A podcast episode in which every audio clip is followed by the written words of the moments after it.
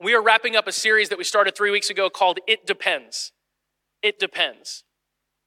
We're looking at this, this interesting verse, Romans chapter 4, verse 16, simply says, That is why it depends on faith. It depends on faith. And you might ask yourself the question what is it?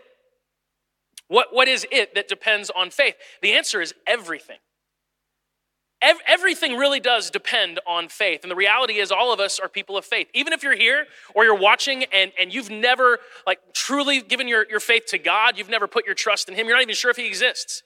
There is something in this world that you put your faith in. You're counting on it. You're saying, I'm, I'm counting on this to get me through.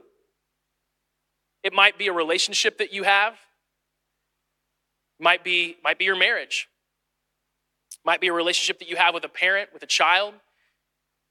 You've got faith that that relationship is going to is going to get you through the hardest parts of life. Maybe it's not a relationship, maybe it's maybe it's money. You've got faith that that as long as you have a certain amount in your bank account, you're going to be fine, you're going to be good, you're going to make it through. But you're trusting that. You're banking on that. It might be your career, it might be your talents, it might be it might be the government or a specific party in the government or a specific person in a party in the government. But at the end of the day, everyone is living by faith. All of us live by faith every single day. It's just a question of what we put our faith in. Your faith is what gets you through, but, but it's only as powerful as what you put your faith in. Better to have a small amount of faith in something powerful than to have a large amount of faith in something small. That's, by the way, why Jesus said that if you just had a mustard seed's worth of faith, which, which is a very small seed, a mustard seed's worth of faith in God, you could do anything. Because God is so powerful, He's so amazing, you don't have to have a ton of faith to see things happen when you put your faith in God, because He's a big God. So a little bit of faith in a big God can go a long way. It depends on faith. And if you need something to change in your life this morning, like something major, might I suggest that it's a faith thing? That it really is a, a matter of faith. If you're struggling with joy, you just can't find it. You can't find joy. You wake up in the morning, and for some reason, no matter what's going on in your life, good or bad, you have no true joy. That's probably connected to faith. Maybe your faith is misplaced, or maybe your faith needs to grow, your faith in God. Because your joy in life it's directly connected to your faith. When your faith is in God and you're daily living reminded of what He can do, what He can accomplish, what He can overcome, you have a joy that doesn't make sense. Maybe, maybe it's hope. Maybe you're struggling with cynicism this morning. 2020 has been a year that'll make you cynical if you're not careful. And you're looking at the world and all you see is the negative. All you see are the, the downfalls and the pitfalls. And it just feels like things are falling apart. You don't have a lot of hope. Hope is a faith thing. Your hope in life is directly connected to your faith and what you put your faith in. And so faith is the answer if you need more hope. It's the answer if you need more joy, if you need more endurance, if you're struggling with just going on. If there's some aspect of your life and at the end of the day you're like, I just don't think I can do this anymore. I'm so close to quitting. That's a faith thing. Faith it will develop endurance in your life, the ability to keep going when you don't think you can.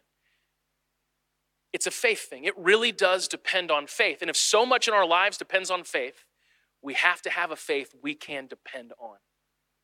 We've got to have a faith that's strong enough that we can depend on it. Our faith needs to grow. And so, for the last few weeks, we've been exploring what faith looks like and how it can grow in our lives. We're going through this section of, of the New Testament. It's called the book of Romans. And uh, the, the, man who wrote it, Paul, wrote most of the New Testament, a large portion of the New Testament. And this specific part of Romans we're in is talking all about faith. And so, with that said, I, I want to jump into Romans chapter 4, verses 13 through 25. this is what it says Clearly, God's promise to give the whole earth to Abraham and his descendants was based not on his obedience to God's law, but on a right relationship with God that comes by faith. Now, if you haven't been here for the last few weeks, Abraham is kind of the central character that we've been looking at and he's a character that, that we find really, really far back in the story of the Bible. Really, one of the first people to truly live by faith. And I encourage you to listen to the previous messages if you want on our, our mobile app, on Spotify, on, on any podcast app. You can catch up on Abraham. But he says that it was not, it was not Abraham's obedience to God that, that really made him special, it was, it was his faith. His faith is what allowed him to receive God's promise. He says, if God's promise is only for those who obey the law, well, then faith is not necessary and the promise is pointless. For the law, and, and the law is a phrase that Paul's using to really refer to all the rules in the Old Testament. And so often we still see God in, in kind of a rules dynamic, but God's all about what you can and can't do. It's so much more than that. It's so much more than that. But, but that's how many people in Paul's day thought of God. God says, do this, I should do it. He says, don't, I don't. And it really is this tightrope of, of how well you can walk that line. And he's saying, no, it's different. If God's promise is only for those who obey the law, then faith is not necessary. The promise is pointless, for the law always brings punishment on those who try to obey it. The only way to avoid breaking the law is to have no law to break. So the promise is received by faith, it is given as a free gift. And we are all certain to receive it, whether or not we live according to the law of Moses, if we have faith like Abraham's.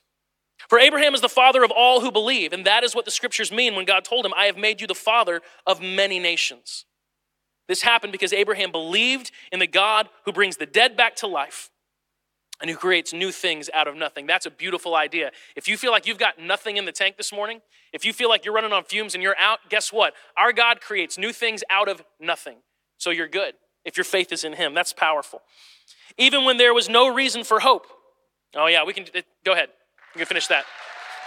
It's that awkward part of the morning where one person claps and then they're like, oh no, I maybe did something wrong. No, it's all good.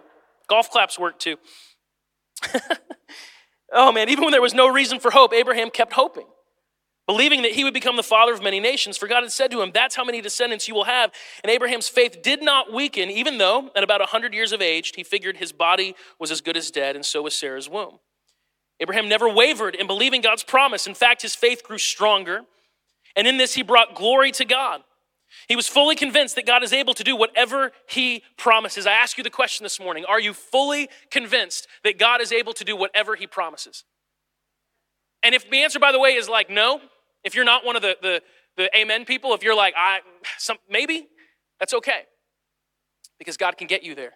He was fully convinced that God was able to do whatever he promises. And because of Abraham's faith, God counted him as righteous. And when God counted him as righteous, it wasn't just for his benefit, it was recorded for our benefit too, assuring us that God will also count us righteous if we believe in him, the one who raised Jesus, our Lord, from the dead. He was handed over to die because of our sins, and he was raised to life to make us right with God. Now, that's a lot. That's a lot. I know that. But there's this one word that shows up six different times in that section. It's not the word faith, and it's sort of the theme of what we're talking about today. Anyone just want to want to throw out what that is if you noticed it? Promises. Thank you. Promises. And it's really cool because in the Greek language that this was originally written in, uh, the word that gets translated promise here, it's a Greek word that actually means promise. That's what it means. It's the same, same thing. That was, gosh, that was supposed to be funny.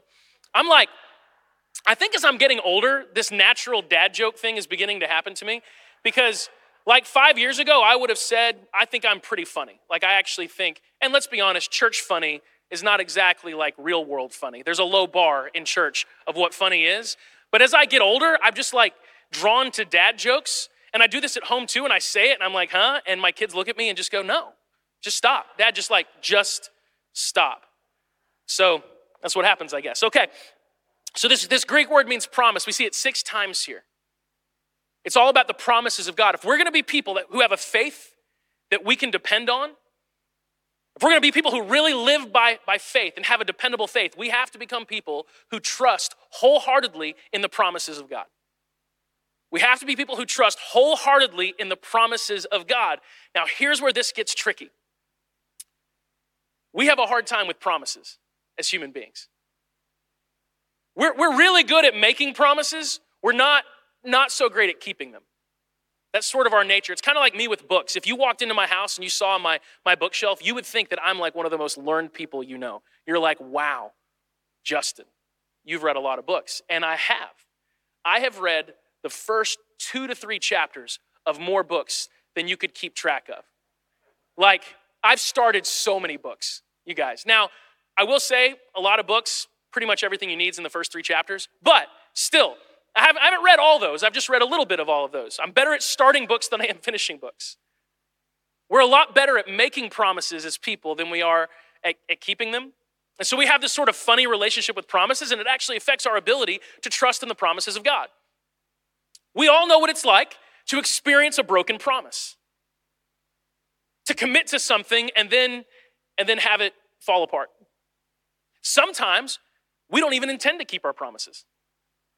Sometimes we say things, we commit to doing things, we don't really think we're gonna do them. We're just trying to placate someone and like push something back so we don't have to deal with it right now. I have four young kids, and I'm gonna be honest, I do that sometimes.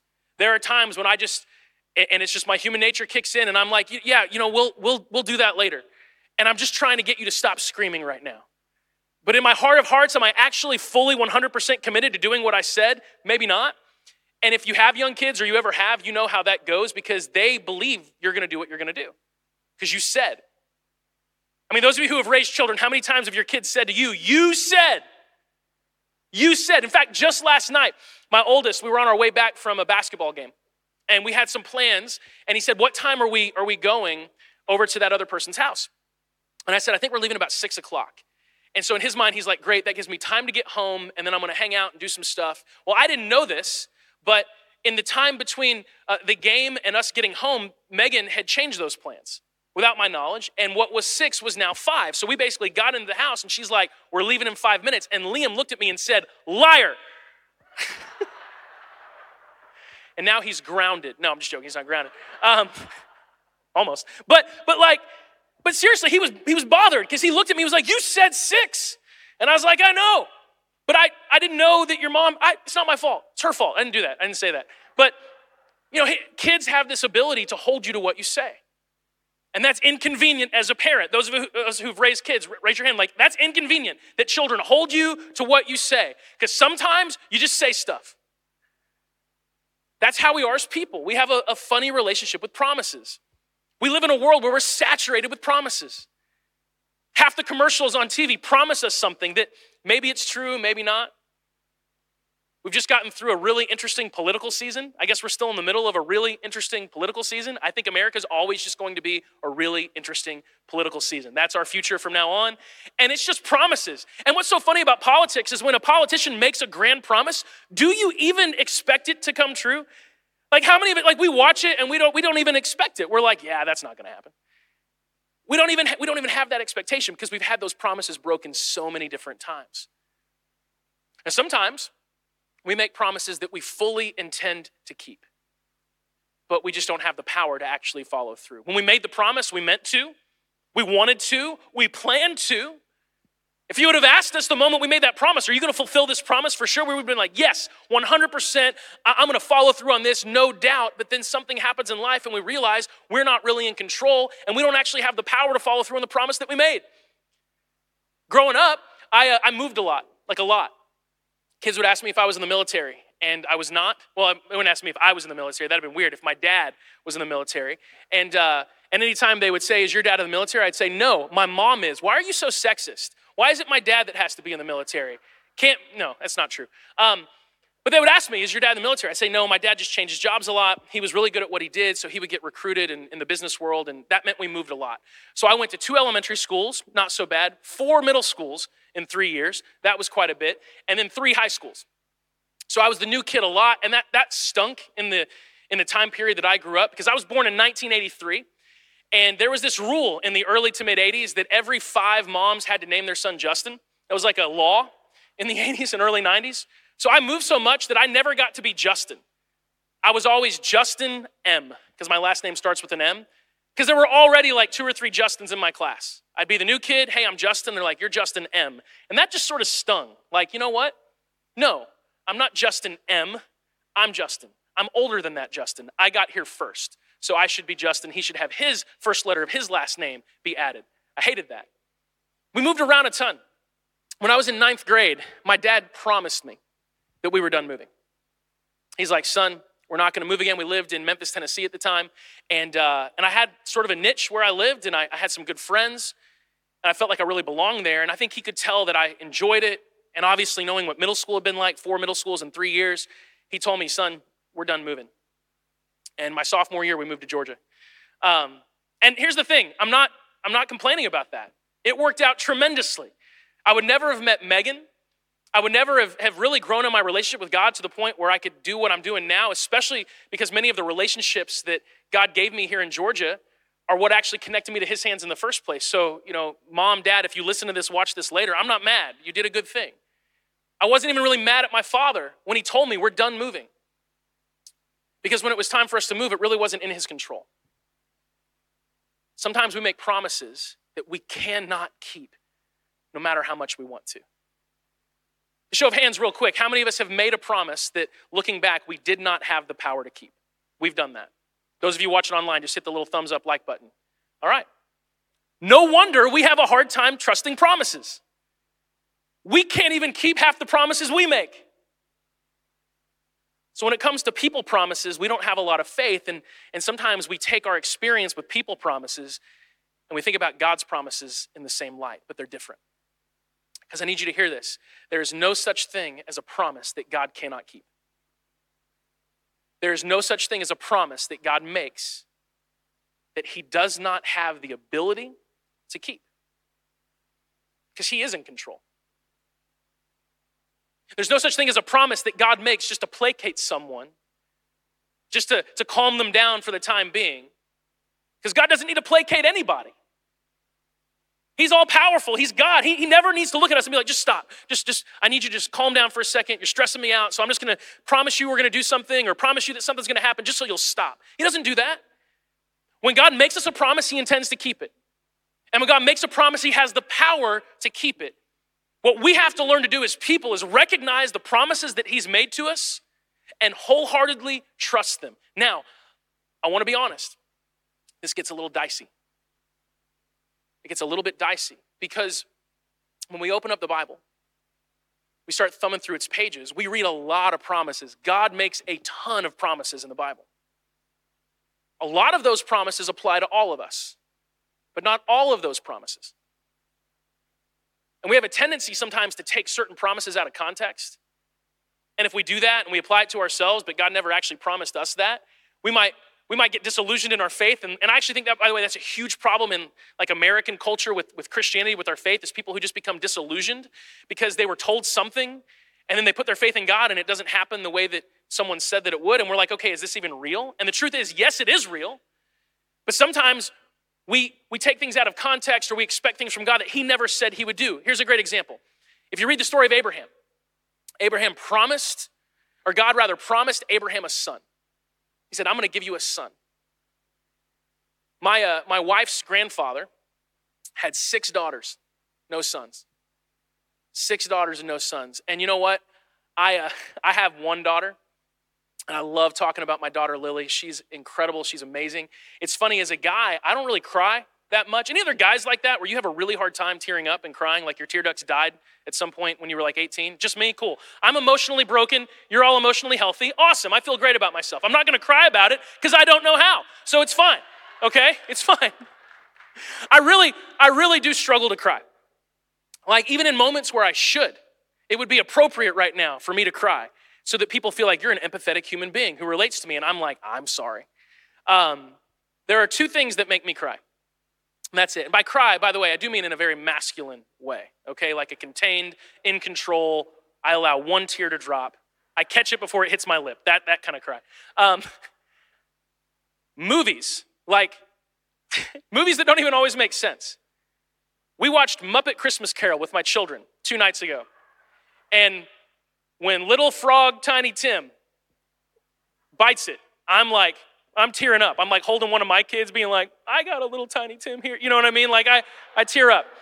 It could be like a cartoon movie. And just anything related to my daughter.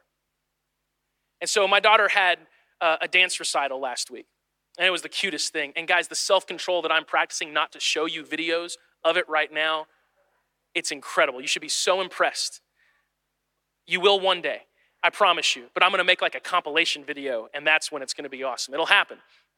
But like at her dance recital, uh, one of the songs was really like lovely and lyrical and, and soft, and I'm like, I'm like a wreck. You know, I got tears coming down. But then the next song was this hip hop dance that was just the funniest thing in the world. The music is upbeat. It's like they're just jumping around, and you look at me, and I'm like, it's so beautiful. Like, it's just, you know, I'm sitting there like tearing up because it's my daughter. And I can't imagine, I can't imagine. That's one girl, what that does to me. I can't imagine what my, my wife's grandfather experienced having six daughters. Now, he could have opened up the story of Abraham and said, God, a son.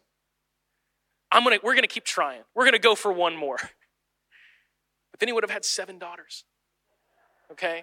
And that's a lot of weddings to plan. That's a lot. And the truth is, God never promised him a son. Promised Abraham a son, never promised him one. And, and sometimes when we, when we study Scripture and we're, we're irresponsible with it, I, I really mean that. I believe all of Scripture is powerful and profound and practical and true. All of it is. But we have to, we have to interpret it responsibly. Otherwise, we become disillusioned. And unfortunately, we live in a world right now where there, there's a lot of people who, who teach on Scripture that are very, very comfortable with being really irresponsible in what they tell you that it says. And what they often do is they'll pull out promises that God never actually makes to, to all of us. Maybe He made it to that specific person at that time, and they'll say, Yeah, that's your promise. And, and it, it, we become disillusioned. We take things out of context. Here's a great example of that Jeremiah 29 11. Awesome verse, by the way. If you love this verse, you should. It's amazing, it's powerful. Here's what it says it says, For I know the plans I have for you, says the Lord. The plans are for good and not for disaster, to give you a future and a hope. You're probably familiar with that scripture if you've been in church for the last 10 years. The context of that, though, is really interesting. The people of Israel, who were God's people at that time, they've been conquered. And many of them have actually been exiled out of their homeland. And here's what God is actually saying if you read it in context He's saying, You're going to be exiled for 70 years. But don't worry, for I know the plans I have for you they're plans for good, not for disaster, to give you a future and a hope. He's literally saying, 70 years from now, it's going to be great. Now, that's a little bit different than the way that verse is typically interpreted. Like, we typically pull that out and be like, God's going to do something for me today, and He very well might. But that specific scripture, that's not promising that. It's important that we understand that. Now, when it comes to that sort of, like, some of you might be like, this is kind of a wet blanket on my faith. Like you're telling me that the promises of God don't apply to me? No, no, no, no. I'm just saying we have to be careful. And what we have to understand when we read scripture and we see promises is, is to understand the principle behind the promise. There's a principle behind every promise in scripture. So you know what? The, the Jeremiah 29 11 may not mean that today is going to go great for me, but it tells me that God is for me, that He sees me, that He recognizes my struggle, that He recognizes my pain when I'm in pain, and that He's always planning something, even way down the road, for my benefit and for the benefit of the people who love Him. There's principles behind the promise. So even when we read a promise that doesn't specifically apply to us, we can know that there's a principle behind that that does, because our God is the same God. The God who promised Abraham a son is the same God who makes promises to us. And the better we know him and his character, we understand some of those principles about who he is, the more faith we can have. So we've got to challenge ourselves to know the principles behind the promises. But that doesn't mean that there aren't specific promises that do apply to us. In fact, I want to focus on one of them as we, as we wrap up this morning. One specific promise that you can trust, you can take it to the bank, you can put all the faith you have in this promise. It will not let you down. We actually find it in Matthew chapter 1 verse 23. Look, the virgin will conceive a child, she'll give birth to a son, and we will call him Emmanuel, which means God is with us. Emmanuel is one of the, the many different names and titles that we call Jesus. Emmanuel, Prince of Peace, the Lamb, King of Kings, there's a lot of them. But that word Emmanuel means God is with us. Oh Come, Oh Come, Emmanuel is probably my favorite Christmas song. And if you come to the light show that's going on right now, uh, there's like an instrumental version of O Come, O Come Emmanuel at the very end that's awesome. And, and shout out real quick to Matt Simmons, who completely and totally wrote that, arranged that, recorded all the instruments for that, played guitar for that. Really well done, Matt. Um, he's super talented. And then on the, the Christmas light show that starts this Friday, a whole new show. And uh, by the way, we learned last night that if it rains a lot, lights are a little finicky. So, you know, pick a dry day. But, uh, but that new light show that starts on Friday, that's kind of like the official Christmas light show. We've got another version of O Come, O Come Emmanuel in it. I love that song. That's not why it's there. It's not like I picked the songs, but but that's a, it's a beautiful song because that name Emmanuel means God is with us. And please hear me when I say this. That is a promise that God has made to you. That no matter what is happening in your life, no matter what's going on around you, in your personal life, in our culture, you name it, God is there. God is with you. He's with you. It's amazing how much life is about the people you're with, isn't it? It's amazing. It's amazing how, how much joy you have in life is directly related to who you're with. Like, all of us have probably had moments where we had to spend some time with someone that drove us crazy. And you, you might be in the most incredible place. You could be vacationing in the most beautiful place in the world, eating the best food in the world, having the time of your life you should be anyway. But if you're with someone that drives you insane, it's like it's really hard to enjoy the rest. But on the flip side, you might be going through something really hard, but if you're with the right person, it's good. Life really is so much about who you're with, and God makes us a promise. He says, I'll be with you. This is a promise that we find all throughout Scripture. All throughout Scripture. In fact, I want to read some scriptures to you just so that you see this is a thread that goes through everything. If you ask the question, is this really for me? The answer is yes. Deuteronomy 31 6. Be strong and courageous. Do not be afraid or terrified because of them. And this is talking about the enemies that these people had. For the Lord your God goes with you. He will never leave you nor forsake you. I need us to hear this. Some of us in life have experienced what it's like when people leave us and forsake us. We've experienced what it's like, maybe even in childhood, we've experienced what happens when someone who should be there isn't there. It's really hard. And I don't care how strong you are, how intelligent you are, if you experience abandonment, whether you're 10, 30, 50, it's a tough one to shake. God will never abandon you. God will never leave you. He will never forsake you. There's never going to be a day where He looks at you and says, You know what? I just can't anymore. It's a promise that He makes. He will never leave you, He will never forsake you. That's powerful. All right, let's keep going.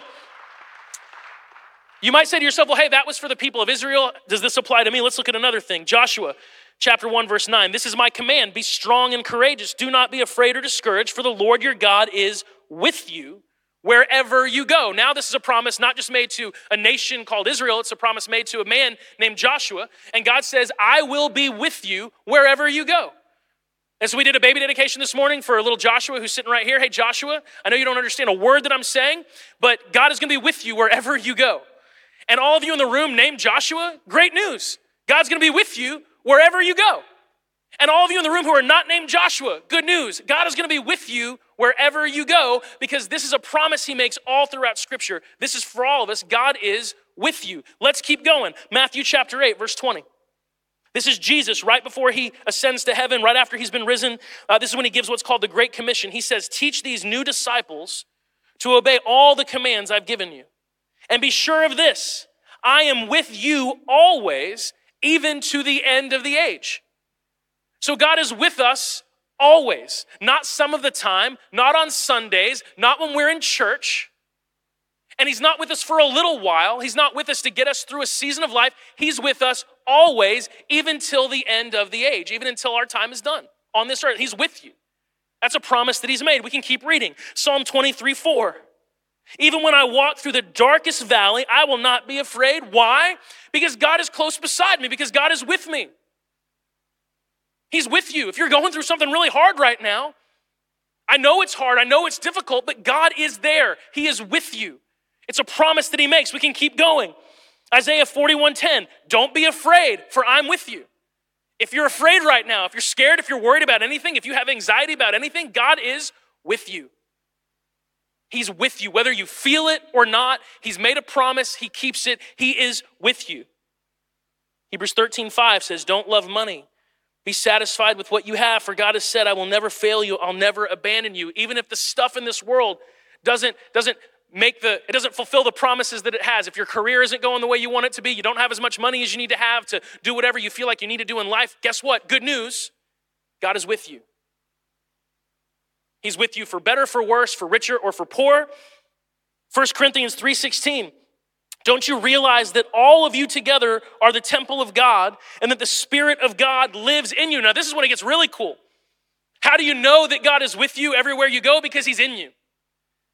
When you put your faith in Jesus, God's Spirit becomes part of you. And I know for some of us, that's like, really? That's kind of a weird thing to believe. How do I know that's true? I don't feel His Spirit inside of me. We have to be really careful as Jesus followers not to boil down God's presence into a feeling, into an emotion. Sometimes it feels amazing, sometimes it feels like this, just normal. Sometimes when I give a message, I, I literally feel God's presence in a way that I can, I can like, it's like it's there. I, I know it. And it's like, yes, he's with me and he's speaking and this is great and I'm hearing from him. And other times I've given a message and I'm like, it just feels like every day of my life because it's not a feeling. God is not an emotion. He's real, He's with you. He promises that if you put your faith in Him, His Spirit becomes part of you. And that spirit is alive and that spirit is active and it begins to make you into the person that you're meant to be. God lives in you. You're his temple. John 14, 16 through 17. This is Jesus, and we'll wrap up with this so, worship team, you guys can make your way out. He says, I'll ask the Father, and he'll give you another advocate. He'll never leave you. He's the Holy Spirit who leads into all truth. The world cannot receive him because it isn't looking for him and it doesn't recognize him. But you know him because he lives with you now and later will be in you. Jesus, right here, is talking to his disciples. And he's basically telling them, I'm going to leave, but don't worry. Because I'm going to ask God the Father and he's going to send you someone else, an advocate. How cool is it, by the way, that, that you have an advocate? That the Holy Spirit is not your accuser, but your advocate, constantly affirming who you are he says, I'm going to give you an advocate, and he's never going to leave you. And he tells his disciples, Look, you know, the world doesn't recognize him because it's not looking for him, but you've experienced what the Spirit can do because it's been around you, meaning that like Jesus was there, filled with the Spirit. They were, they were watching that happen in their presence. He said, But later the Spirit will be in you. And that happened for the believers shortly after Jesus went back to heaven. And that happens for all of us. When we put our faith in Jesus, the Holy Spirit becomes part of us. That's something that I have to remember and believe. That's something I have to ask God to give me faith to believe that God's Spirit is still working. Because sometimes I believe, and I want you to hear this I believe that I'm greater than God. What I mean is that I believe that my mistakes can overpower God's goodness. And if that's true, that means I'm greater than God. Sometimes I believe that my failures are somehow going to triumph over God's success. And if that's true, that means I'm greater than God. Sometimes I believe that my shortcomings are going to short circuit what God is doing in my life. Like, oh God, you have big things planned for me, but you know, it's, it's probably not going to happen because of all my stuff. No, no, no. I'm not greater than God. And I'm not greater than his spirit. And his spirit is alive and at work within me. And his spirit is alive and at work within you. You have to have faith in that. You have to believe that, that God is working in you right now. And he's never going to stop because he doesn't quit. He fulfills his promises. That's who our God is. He's the God who makes us promises and keeps them. And so we're gonna we're gonna wrap up and pray, but I I, I want to encourage you this morning. I was praying a lot this morning, really early, and uh, I just realized I said really early, probably out of insecurity to make you feel impressed by how early I got up this morning because of how spiritual I am as your pastor. Um, I do get up early on Sundays. I struggle most days, but Sundays I get up early. And I was praying and I was really thinking about who's going to be here today. And it's kind of a weird time to be a pastor because I know a lot of you, but I'm way better at recognizing you without masks on. And I'm so excited when the masks are going to be able to go away. I think that's soon, but, but I'm excited to see all of your faces, not just half of, of your faces. But I am praying about who's here. Like, God, what do we need? And, and the one thing that he kept reminding me is that faith is what we're we're building our lives on. It really does depend on faith. That's why this series is called It Depends. And that there would be people here this morning who, like I said earlier, don't have joy. It's like you're out of joy, it's gone. And God wants you to know that, that when you live with Him, you have joy. To remember this morning that He's with you, that He's with you. So you can be excited because He's with you. I remember what it was like in some of the earliest days of my relationship with Megan when we were apart. We had a long distance relationship for a year, and, and she was here in Georgia. I was in Kansas City in, at college. And when she would fly up to visit me, or I would fly to visit her, and, and we would see each other in the airport, it was like instant joy because I was with her. God is with you. You gotta, you gotta believe that. He's with you and He's glad to be with you. So if you're struggling with joy, you need to remember that God has promised to be with you. You need to spend time with Him. Remember that He's with you. The good times and the bad, He's there because He's in you. This morning, God was reminding me that there's people in the room today that are, are close to quitting. And I want, guys, hear this. Don't quit. If you're running out of steam, maybe it's in your marriage and you're like, I just, I can't anymore. I just can't. I'm, I'm out. Don't quit. Especially if there's not some line that's been crossed that can't be uncrossed, but if you're just out, you're just you're out of patience, you don't feel like you're in love anymore, whatever that is, don't quit. Endure. Because God's with you. He's there. He'll give you the strength that you need. It's amazing how many, how many people quit right before they experience victory.